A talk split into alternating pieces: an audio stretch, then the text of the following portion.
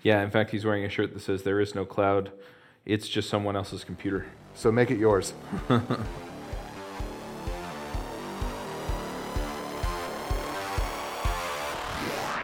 This episode is sponsored by Frontend Masters. Engineers have watched over 2 million hours of Frontend Masters videos to upgrade their skills in the latest best practices in front-end development and Node.js.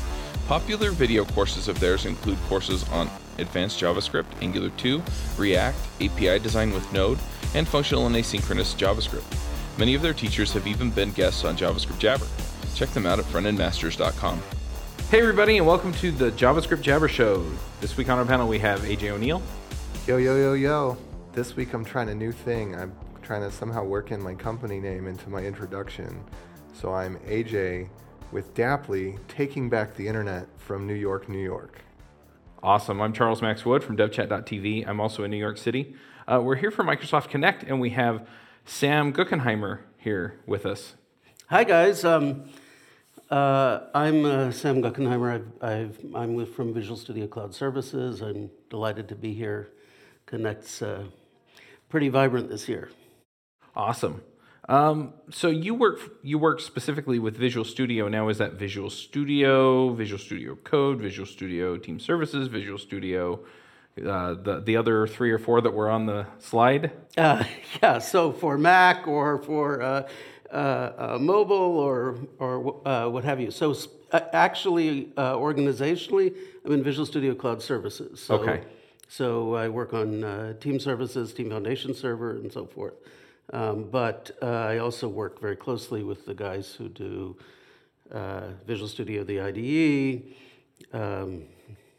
VS Code, the new mobile center on Azure. So those are all part of the story. Very cool. We actually had Donovan Brown on the show.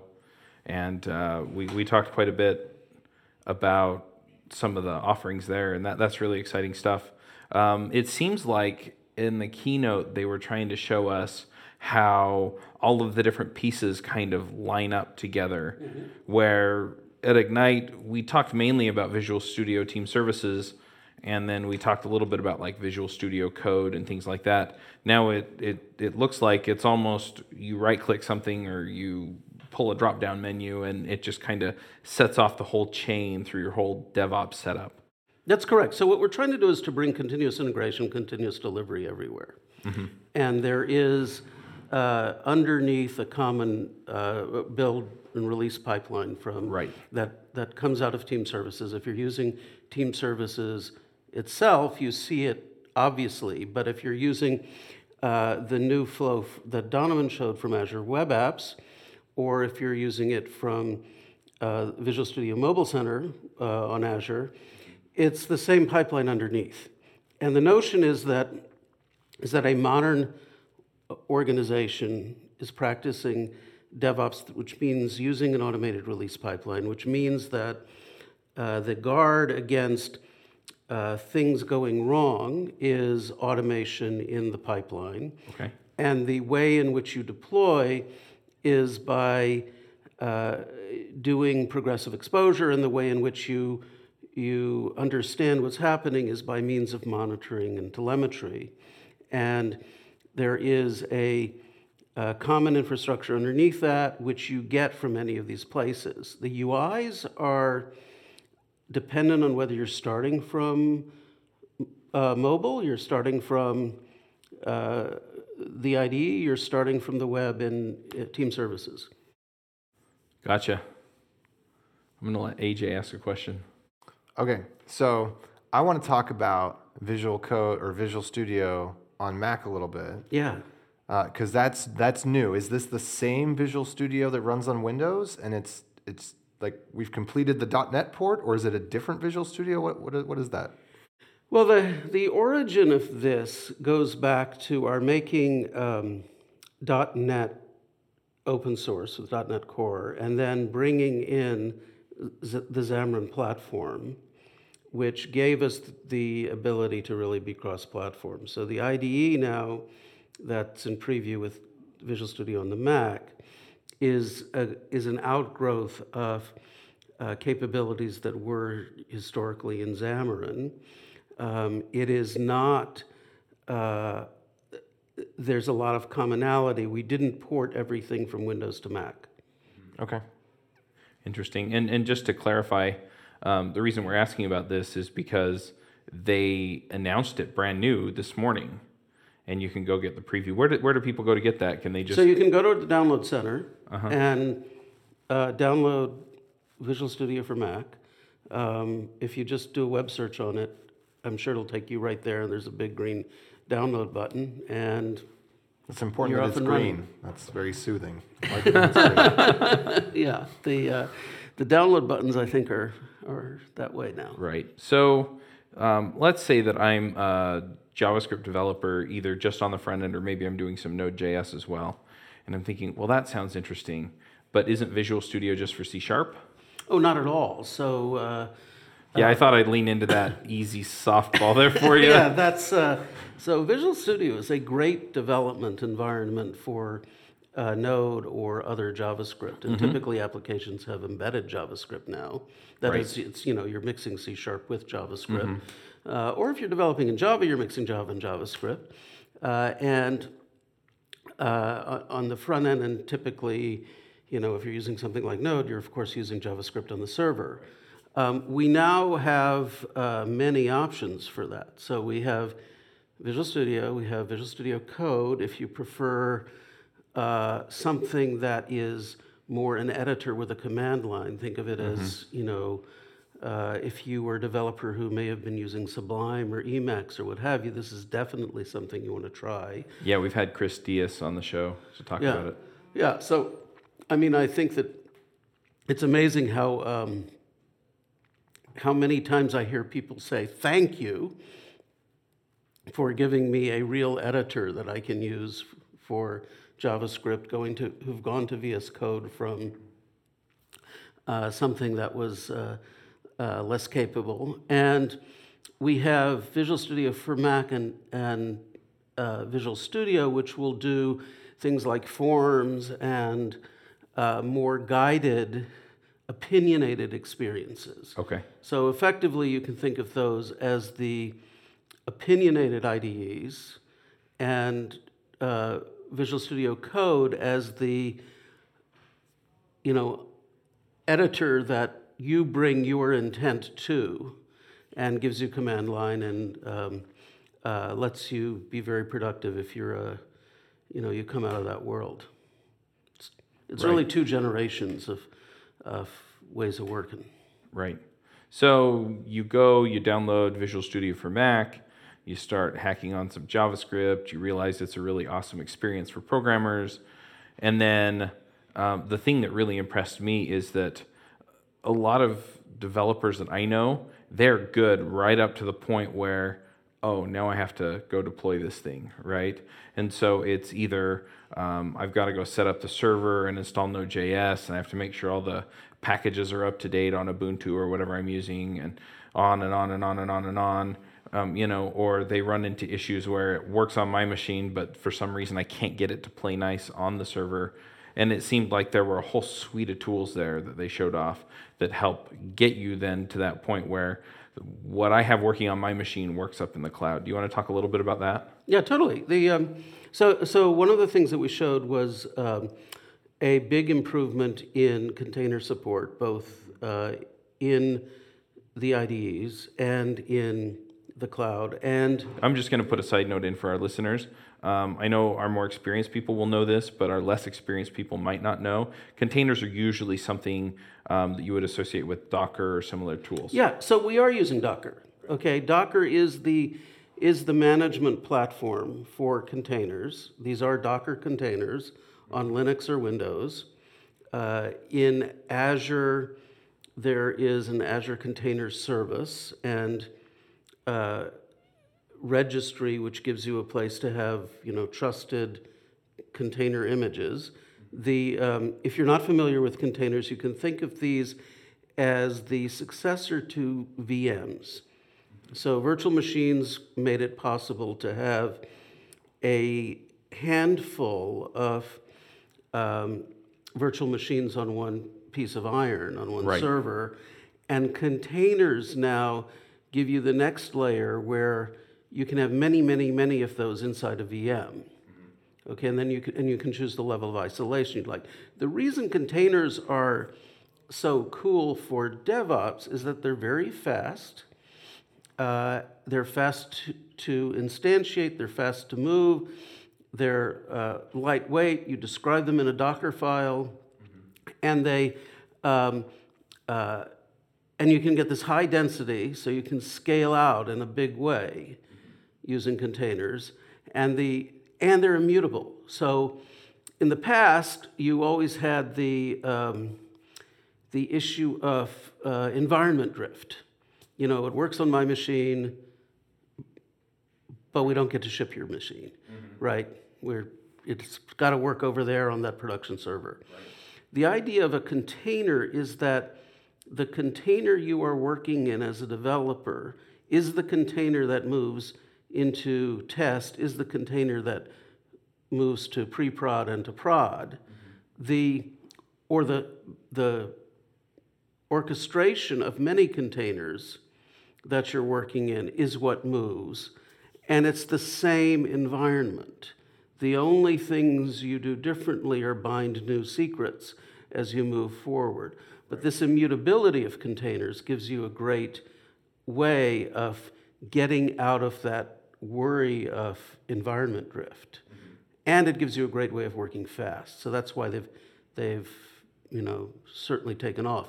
Now, in the past, it used to be that you needed to know an awful lot of settings to get this pipeline to work. Right. And what we showed is that you can have the pipeline instantiated for you out of Visual Studio or out of Azure Web Services, and it will just be ready. And it's the same pipeline you would have in the past specifically created all the settings for by hand in Team Services. Now it's just there. It's ready in Team Services. You can run your automation through it. You can deploy as often as you want. Yeah, that's the thing that I'd seen. So I've set up continuous integration by hand, and here are all the variables that you need, and here's how you build the app, and here's how you basically get it deploy ready so that you can actually spin it up and run all the tests and on and on and on. And, you know, and then it's the same thing in production. It goes through essentially the same process.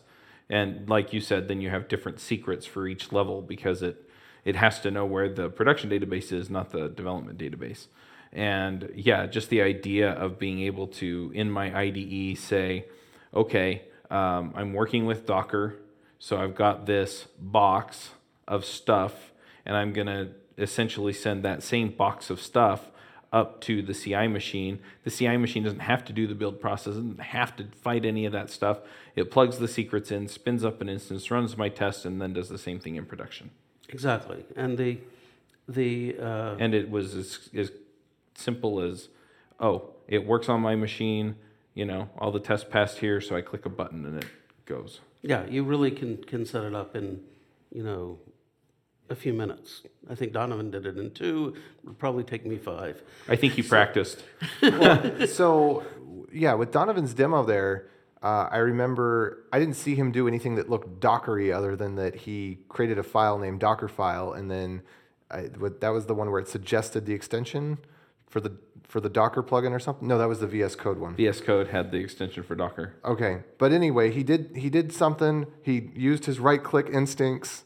And then... That was so funny. Yeah, it was. And then he's got the Docker running on localhost. He edits the file, hits save, refreshes, and the Docker image has already been updated on localhost. So how is that process happening on, on my Mac? How is it happening? Is the Docker stuff just built into Visual Studio, by default, or is there some setup there? So today it's in preview on... Visual Studio. The right-click thing he did, we don't have on Visual Studio for the Mac yet. Okay. But will. That's important because that's instinctive and people are going to go for that. I understand, although you don't right-click on the Mac so much. Yeah. Well, the other issue is that Docker has historically been a little bit weird on the Mac. Oh, yeah? Yeah, it works fine on Linux because it's essentially a wrapper around the Linux kernel and the way that it manages containers, which is also why it's fast and scales nicely. I have no idea how it works on Windows, but on the Mac, I've done some funky virtual machine setup in order to get it to work in the past. Yeah, so the that's true on Windows.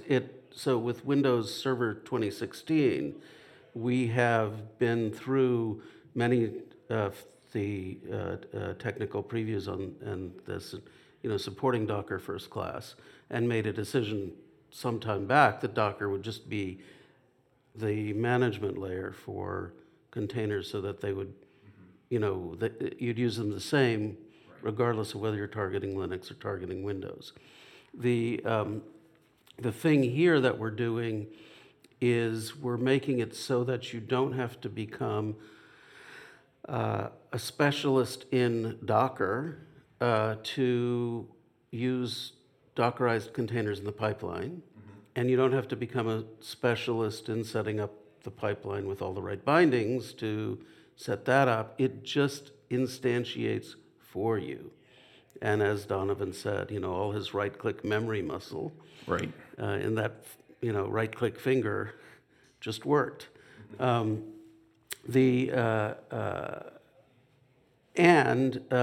course, if you do want to use all the Docker command lines, they're there in Visual Studio Code and, you know, with IntelliSense, the way Chris showed them, and it just works. And, you know, one of the big things that people, of course, are doing with containers, Docker containers, is, you know, setting up Node.js as a way of getting to microservices where you have Node running something that is an individual service. Right. And then the next one is separate, and the next one is separate, and the next one is separate. And in fact, by containerizing those services, you can not only go to Node, but it doesn't really matter. It doesn't matter what they run in, yeah, because they're all independent. They all communicate through REST and web APIs. Right. This is where I send subliminal messages about how much I love Ruby. You can use Ruby. Yep. So by all means. Yeah, that was the other thing I was really impressed with is I've worked on systems that essentially were split into separate services. I don't know that some of the services were small enough to necessarily be considered microservices, but they were separated and used some form of queuing or web APIs in order to communicate.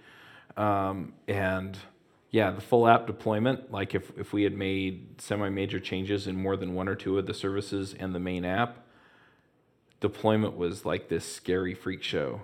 And the fact that the Visual Studio tools actually make that easier too, where it's, hey, all these containers are playing nicely on my machine, and again, they can all ship as a group. That was very, very encouraging to see something like that made so simple.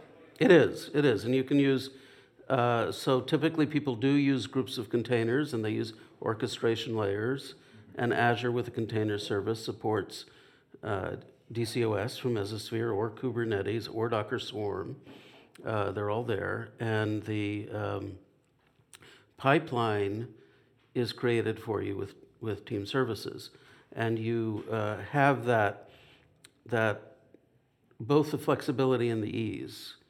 One of the things about services and microservices is, you know, a very common pattern is that people will go to containers as an intermediate step. So they'll say, what we want to do is to containerize what we've got today and run it in our data center and try it before we refactor, and then gradually start refactoring and carving it from the monolith it is today into a more microservices architecture, or the new things we write will then be in separate containers. And a lot of the appeal of Docker is the ability to do that, to take existing software assets run them in this self-contained container, evolve around the side, and have deployment freedom. Mm-hmm. So you can deploy on Windows or Linux, you can deploy on-prem or in the cloud, you can independently maintain the containers. You can really treat the containers as cattle, not pets. You know, if you need another one, you got another one. If one's not well behaved, you can kill it, and others come up. Right. It's just great. Interesting phrasing, like cattle, not pets. So you haven't heard that one before? That's a common DevOps. Yeah, I was going to say it's a DevOps term. The idea. It came out of VMs more. Yeah, it started with VMs. But as my friend Jason Cox from Disney says, you know, they used to name their servers and they took on personalities like Sleepy, Dopey, Goofy. And when you instead just say, you know, server one or container one, container two, container three, you don't assume personality. You want them to behave identically. Yep. And it's just another instance of the same thing. So rather than having these snowflakes that are each unique, and therefore hard to maintain, and therefore no one knows how to troubleshoot, and therefore you get environment drift, and therefore it works on your machine but not in prod, and so forth. You just create everything fresh. And that was initially the promise of infrastructure as code. It's now gone a step further with the idea of immutability, and containers is the immutable way to move through deployment. I'm sure that the singularity is crying tears when it hears that. They're just numbers. Well, so I'm sorry. But that's the idea. The idea is right. That, you know, you want to be able to spin these up by hundreds or thousands and not have any quirks that are unique and therefore make it hard to troubleshoot. Let's pause for a moment to talk about our sponsor, Torus. Torus is a new tool for managing and securing the secret information that allows your app to run. You know the stuff: passwords, API keys, database credentials, all the stuff that gives access to the private stuff that you don't want anybody to touch except for your application in specific ways. Torus provides a convenient way to store all this information in the cloud, and they can't access it because it's encrypted with material derived from your password, which is never transmitted to their server. So it's secured from them, from everybody else, but accessible to you. This means only the servers, development machines, and applications you've allowed can access the information. So make secrets management headaches a thing of the past, and check out Torus today. You can find them at devchat.tv/Torus. That's devchat.tv/TORUS. Well, then the idea of immutability is something that we've been exploring in the programming space for quite some time. Right. Where, you know, basically we add immutability and functional programming to a set of code, and then, yeah, essentially if you have to make a change, then you kill it and replace it with something that has that state change in it, or the behavior changes in it. And the power that gives you is that you can make a whole set of assumptions then based on the state of whatever it is that you're working on. And it allows you also to move forward or move back depending on how you manage that state. And it's kind of the same thing with these containers, because if you know which deployed version you have and you can replicate the state of the environment variables that you're using to configure it and the state of any data sources that they're pulling from, you can assume a level of consistency that you can't assume otherwise. Exactly. And that's the real power, I think, in being able to deploy with containers. I'm curious, just rolling back the conversation a little bit here, some organizations just really hate change. And so I can see some of them going, okay, well, you know, I keep hearing about containers, but change is scary, or we all use Emacs and we all kind of get it. And so, you know, I see some of the power tools that come in Visual Studio, but it's kind of scary making that change. I mean, how do you advise organizations to look at the capabilities and make a determination as to whether or not it's worth the trouble of the change? I talk to customers about change all the time. It's maybe something that I do a few times a week typically when they come in. And I usually take the approach of talking about how we have changed and what we do. I think we, I don't think it is technology-led. Right. I think that the strongest argument to make about the DevOps model is that you have, as a business and as a software organization, whenever you are deploying something, however you have built it, whether you started with requirements, you started with user stories, you started with hypotheses, you started with whatever, you find that your beliefs about what would happen are right and substantiated in production maybe a third of the time.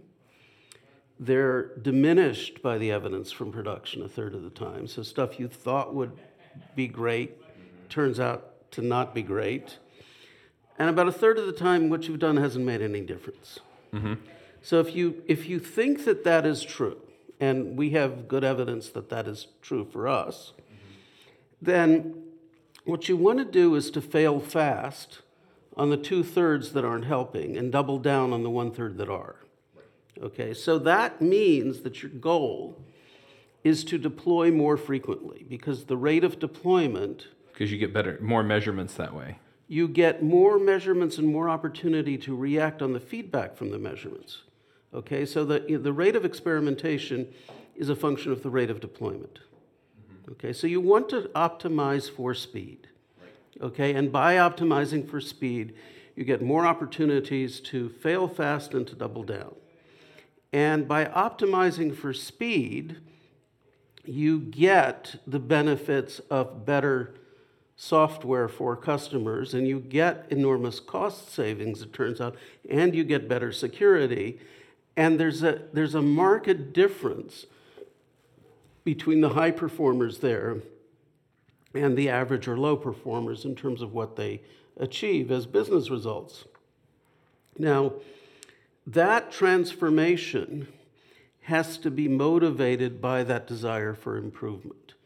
Then the question becomes, okay, so how do we do that? How do we get faster? How do we get better at deployment? How do we get our teams thinking this way? And you end up with a set of practices that have fallen under the DevOps umbrella around the automation of the pipeline, the management of teams, the lean and agile practices, the management of technical debt, the live-site culture for managing what is actually deployed in production, and treating it from a perspective: if you build it, you run it. So you disintermediate the development or DevOps team, and you say, the folks who build this need to take responsibility for running it, and you tune all the systems to make that better. Mm-hmm.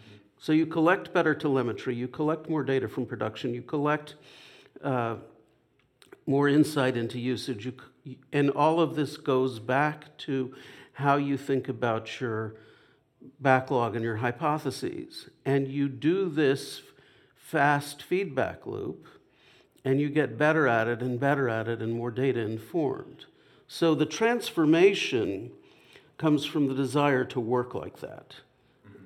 And people get nowadays that that's how the services they're using and the apps they're using as consumers are being done.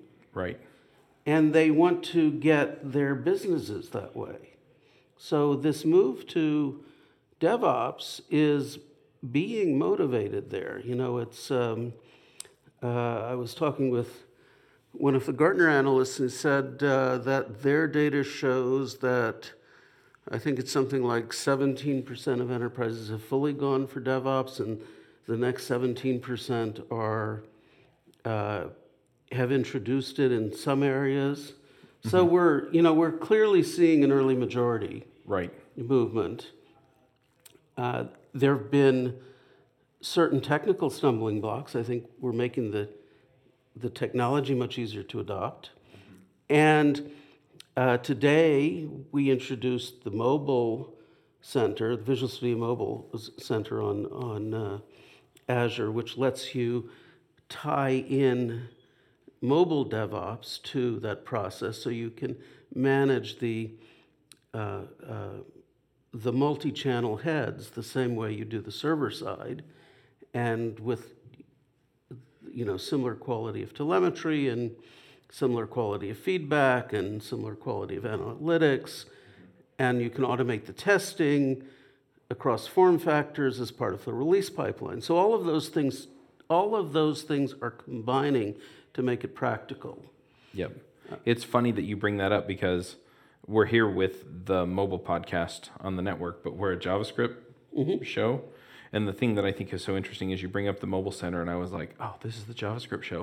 And then it occurred to me that about half of the JavaScript developers I talk to have at least tried or played with or have built apps with JavaScript on the mobile. And your mobile center works with React Native or NativeScript or Cordova or whatever else, as well as with Xamarin and Swift and Objective-C and Java.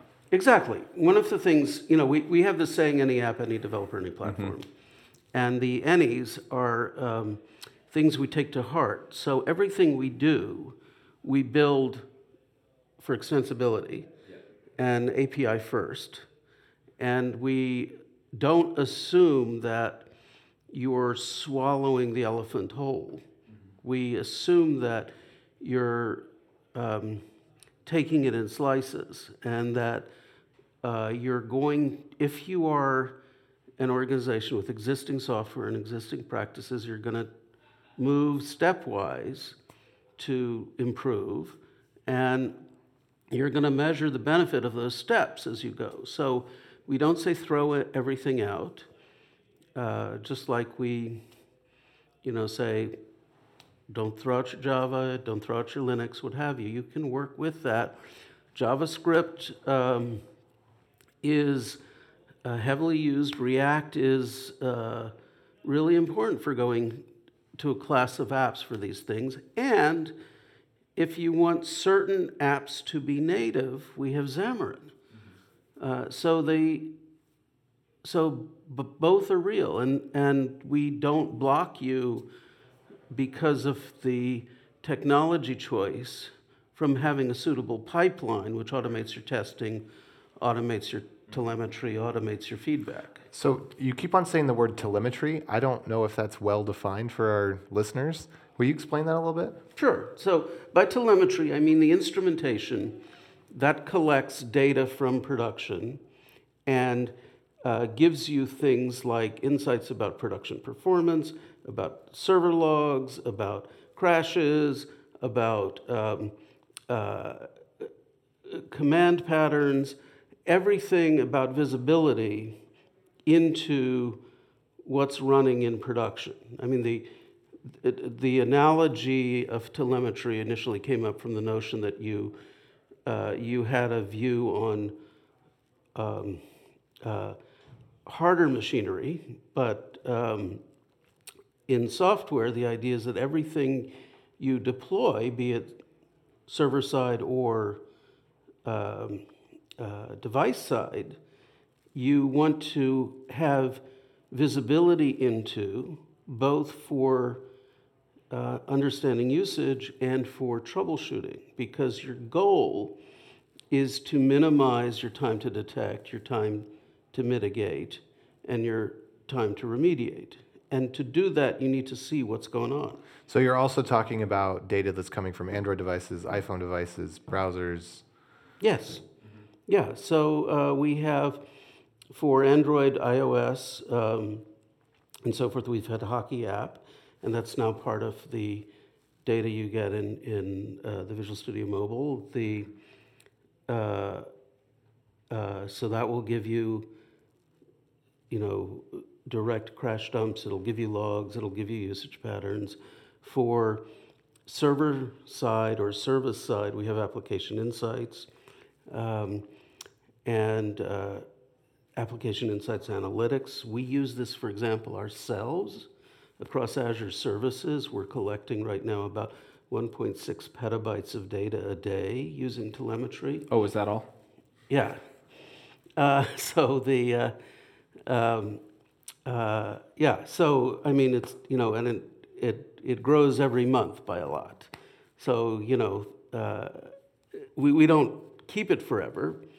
But if someone needs to troubleshoot an instance of a customer account with anything, that data is all available to them.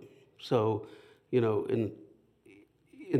10 years ago or more, you would have had this argument about can the developer get access to the production box.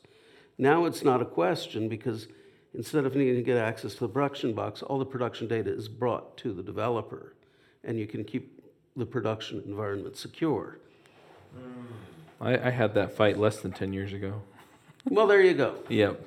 And I think depending on where you're working and who you're working with, that's still a concern. But it's nice to see it move the other way because it makes it much, much easier for all of the things that have to work together to work together. Yeah, and I mean, one of the things that is also a very big concern right now is everywhere you go is security, and the ever since the Target CEO got fired 5 years ago, and then Sony got breached, and then the U.S. Government Personnel Office got breached, and everyone with a security clearance discovered their social security number and their kids' bios were in China. People have been much more conscious about how do we make things more secure, and it turns out that by going faster with DevOps, you get more secure because you don't give bad actors places to hide, and that by doing things like not giving people rights to production using just-in-time administration or PowerShell's just enough administration, you don't have credentials that can be compromised that give access to the production network. So part of that is saying, well, we're going to keep our production network secure, but we need that data to come back, so use telemetry for that. Yep. Now we're running a little bit short on time. Do you have any other questions you wanted to ask, AJ? Well, there's one thing, might be a little off topic, but I remember seeing a demo today where there was basically a instinctive right click to open up what basically looked like Chrome web developer tools, but it was for some XML stuff in Xamarin, I think. That could have been. So we have web developer tools both on the Mac and on... It wasn't web developer tools, though. It was like looking at Xamarin code. Oh, the SAML? That's correct. So it looked like it was HTML, except it obviously wasn't. And it was like live updating. It looked like as simple as a web experience, but it was for something mobile. That's correct. It was for Xamarin Forms that give you the native UI on Android and iOS. So, and is that also on Mac, in Visual Studio for Mac? Yes, absolutely. Okay. Absolutely. So you can do that from either platform. If you're using Visual Studio for Mac, you've got that. If you're using the Xamarin mobile tools inside Visual Studio on Windows laptop, you've got that too. So, yeah, totally. Okay. Very cool. I was just curious about what that was. Yeah. Right. It's so you've got that kind of free flow thing, but also for native now. Nice. Let's take a break from this episode and really quickly talk about finding a job. Searching for a job can feel stressful, scary, and time-consuming. Pushy recruiters try to sell you on roles you don't actually want, and the job boards make you feel like you're throwing your resume into a black hole, never to be seen again. And sometimes you go all the way through an interview process just to find out that the very end that the salary offer or company culture doesn't match what you're looking for. Well, there's a solution. Hired.com is the world's most intelligent talent matching platform for full-time and contract opportunities. They make the job search faster, focused, and stress-free instead of endlessly applying to companies and hoping for the best. Hired puts you in control of how and when you connect with compelling opportunities. And after completing one simple application, top employers apply to you.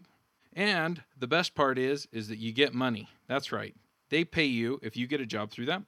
Listeners to this show can earn double their normal hiring bonus by signing up with the show's link. That's right. You get $2,000 instead of $1,000. So go sign up at hired.com/JavaScript Jabber. Well, one thing we do at the end of the shows, I'm going to start wrapping up here because I don't know if somebody else needs this room at 3. One thing that we do at the end of the shows is we do things called picks. And it can be a tool, it can be a technology, it can be a TV show or music or just anything you feel like kind of made your life better in the recent past. I'm going to have AJ and I go first to kind of give you an idea of how we do this, and then you can go ahead and shout out about whatever you want. So AJ, do you have some picks for us? So I'm going to do self-picks. Go for it. Because, yeah, so our company, Daplie, things have been going well. We're on WeFunder with crowd equity. So if you believe in our mission of taking back the internet and you'd like to actually become part of the company, we're on WeFunder.com/Daplie, which is DAPLIE. And for as little as $100, you can actually become part owner and contribute to that vision of the future. And we also have a campaign that's probably still going on Indiegogo by the time this airs, where you can pre-order our product, Cloud, which is the in-home cloud that you get to keep privately, where the telemetry stays with you. Yeah, in fact, he's wearing a shirt that says, "There is no cloud. It's just someone else's computer." So make it yours. Yep. All right, I've got a real quick pick. This is something that I just hired a business coach to help me figure out how to take DevChat.tv to the next level, and she pointed me to a service called unroll.me. And what you do is you go in, you put in your email address, and if you're on Google... So I'm on Google Apps, which I think now they're calling like G Suite or something like that. But if you're also in Gmail and a few other of the more common email providers, you go in, you put your email address in, it asks for permissions to look at your email, and then it gives you a list of all of the subscriptions that you have for all of the things that email you all the time in your inbox. And then you can go in and you can say either... put this into a role for me, and so then it just emails you, I think, digests of all that stuff, but it also gives you an unsubscribe. And so I went through and I think I've unsubscribed from 400 odd email subscriptions that somehow wound up. So one, and I think some of them come because I'm on the CES press list, and so they give your email address to all of the vendors, and then all of the vendors add you to MailChimp. So yeah, I have to run that periodically. I'm probably going to have a heck of a time in March because CES is in January. But yeah, it's terrific. So if you've got way more email coming in, I also use SaneBox, and that puts it into its own folder. But unroll.me was real nice because I was able to unsubscribe from a bunch of stuff. The only issue I had with it was that the email service that I use called Drip, if somebody replies to one of the emails that I send out, that has their unsubscribe link in it. And so I can't click unsubscribe for those emails, or I'll wind up unsubscribing my subscribers. And those are the people I love because they're actually emailing me back. So I had to be a little bit careful with that, but you're probably not in that situation. So if you find you're getting a lot of newsletters and some from folks you don't want to get them from, try unroll.me and get rid of them. I am in that situation. So that's a great tip. Yeah. What's been saving me recently is the focused inbox on Outlook now, which filters all the, subscription stuff off into another. Yeah, this looks important. Look at this. Is that kind of what it does? It leaves the things that are really to me in the focused set. And then in the other set, it has all of the... newsletters and spams and what have you. Gotcha. And it's a read it later thing. So I'd call that out. In terms of tools, something that I'd call out is a partner we have now in the marketplace called WhiteSource, very relevant for the JavaScript discussion, because they help you set up a rugged CI pipeline by scanning the components you're consuming and reusing. Okay. And it is fast enough that it doesn't interfere with your CI, and it's accurate enough that you get great information on vulnerabilities you're reusing and didn't know about, and they notify you whenever something new is discovered. So that's a great new marketplace partner.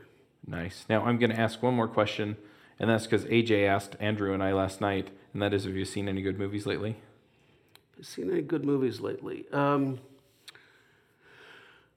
Well, I saw the. I was intrigued by Girl on the Train. I thought the. I hadn't read the book. My wife had, and so I think she enjoyed the movie less than I did. But I couldn't figure out what was going on, and I thought it was an incredible portrayal. I was, really kind of sucked in by the plot on that one. I've been reading John Le Carré's Pigeon Tunnel, which is his memoir, and there's a wonderful chapter in there about his best movies were the ones that never got made. Uh-huh. And he goes through all these sequences he had with different directors who said, Sidney Pollack, Kubrick, uh-huh. and said, let's make a movie about this book. And then it doesn't happen. Right. Makes sense. Yeah, both the success and the failure and the execution, aren't they? Yeah, and it is a great set of stories about not failing fast. Mm-hmm. Yep. And getting suckered. Awesome.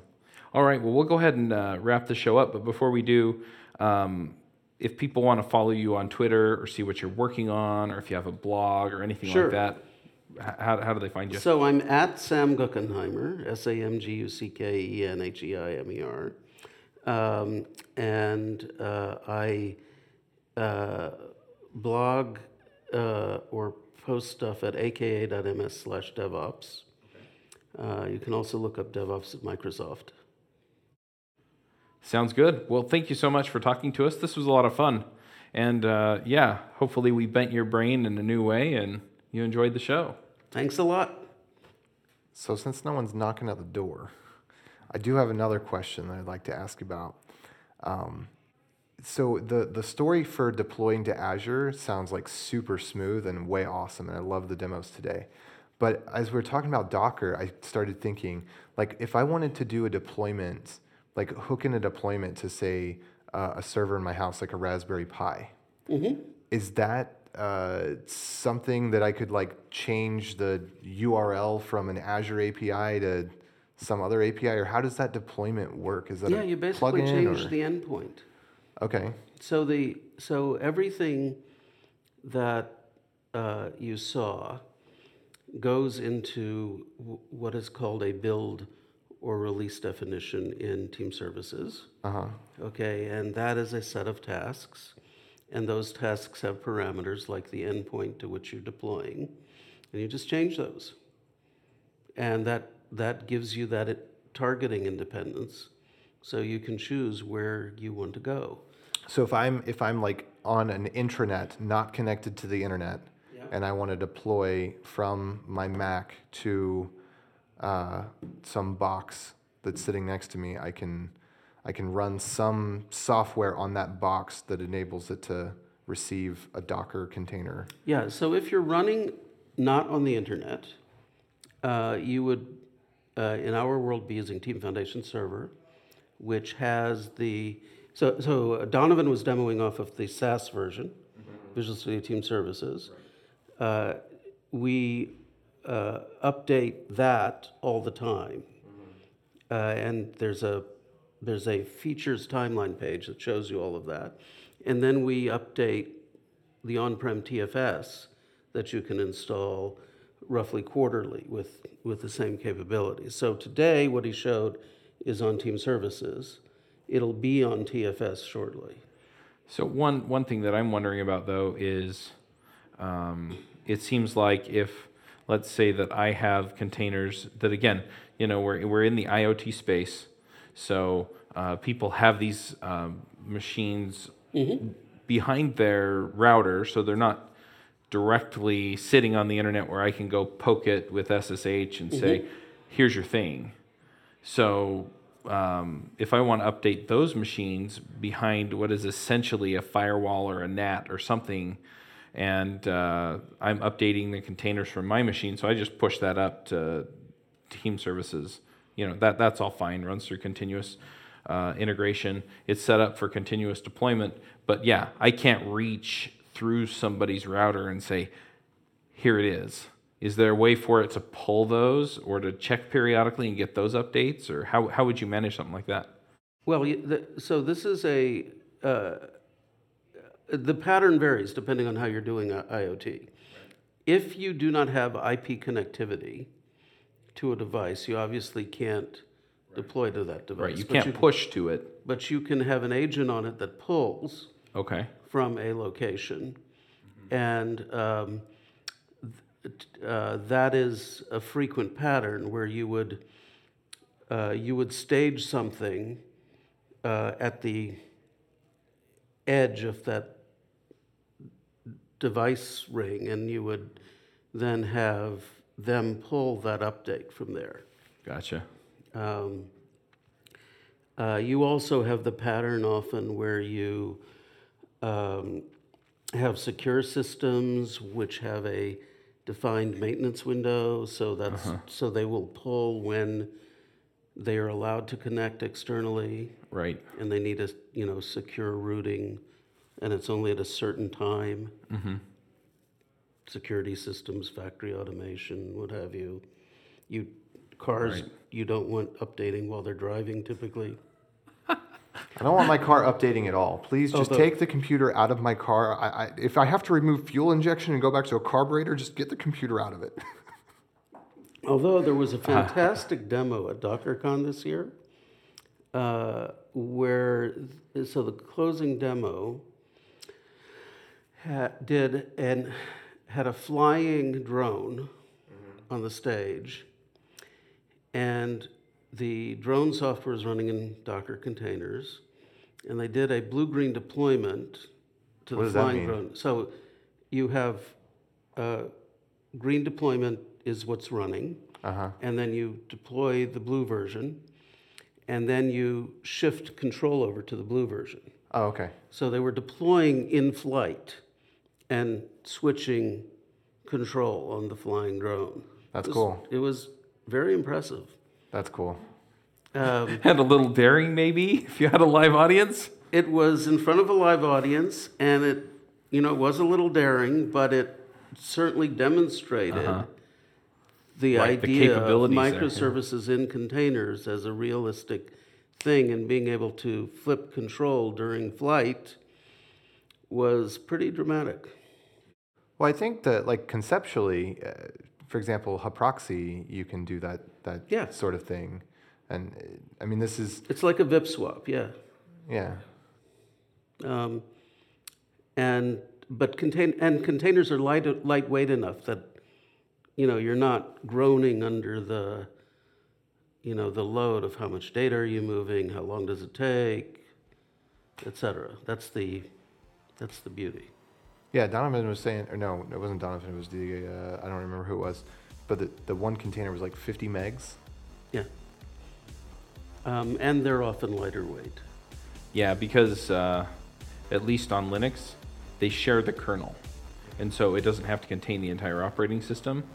It just has to contain what it needs to know in order to do its job. So it's like another init process and another bash process. Yeah, and it's sandboxed. And same thing on Windows. So Windows gives you two levels as a choice, but typically, everything's shared from the OS layer up. but you can have also an untrusted container. Uh-huh. So if you're, for example, running third-party software that you don't know anything about, you can put it in an untrusted container that's a little bigger, right, more secure. Yeah, and so it still has the low-level access, but it doesn't have privileged access. Cool. That was fun. That was really cool. Good. Well, thank you, gentlemen. Thank you.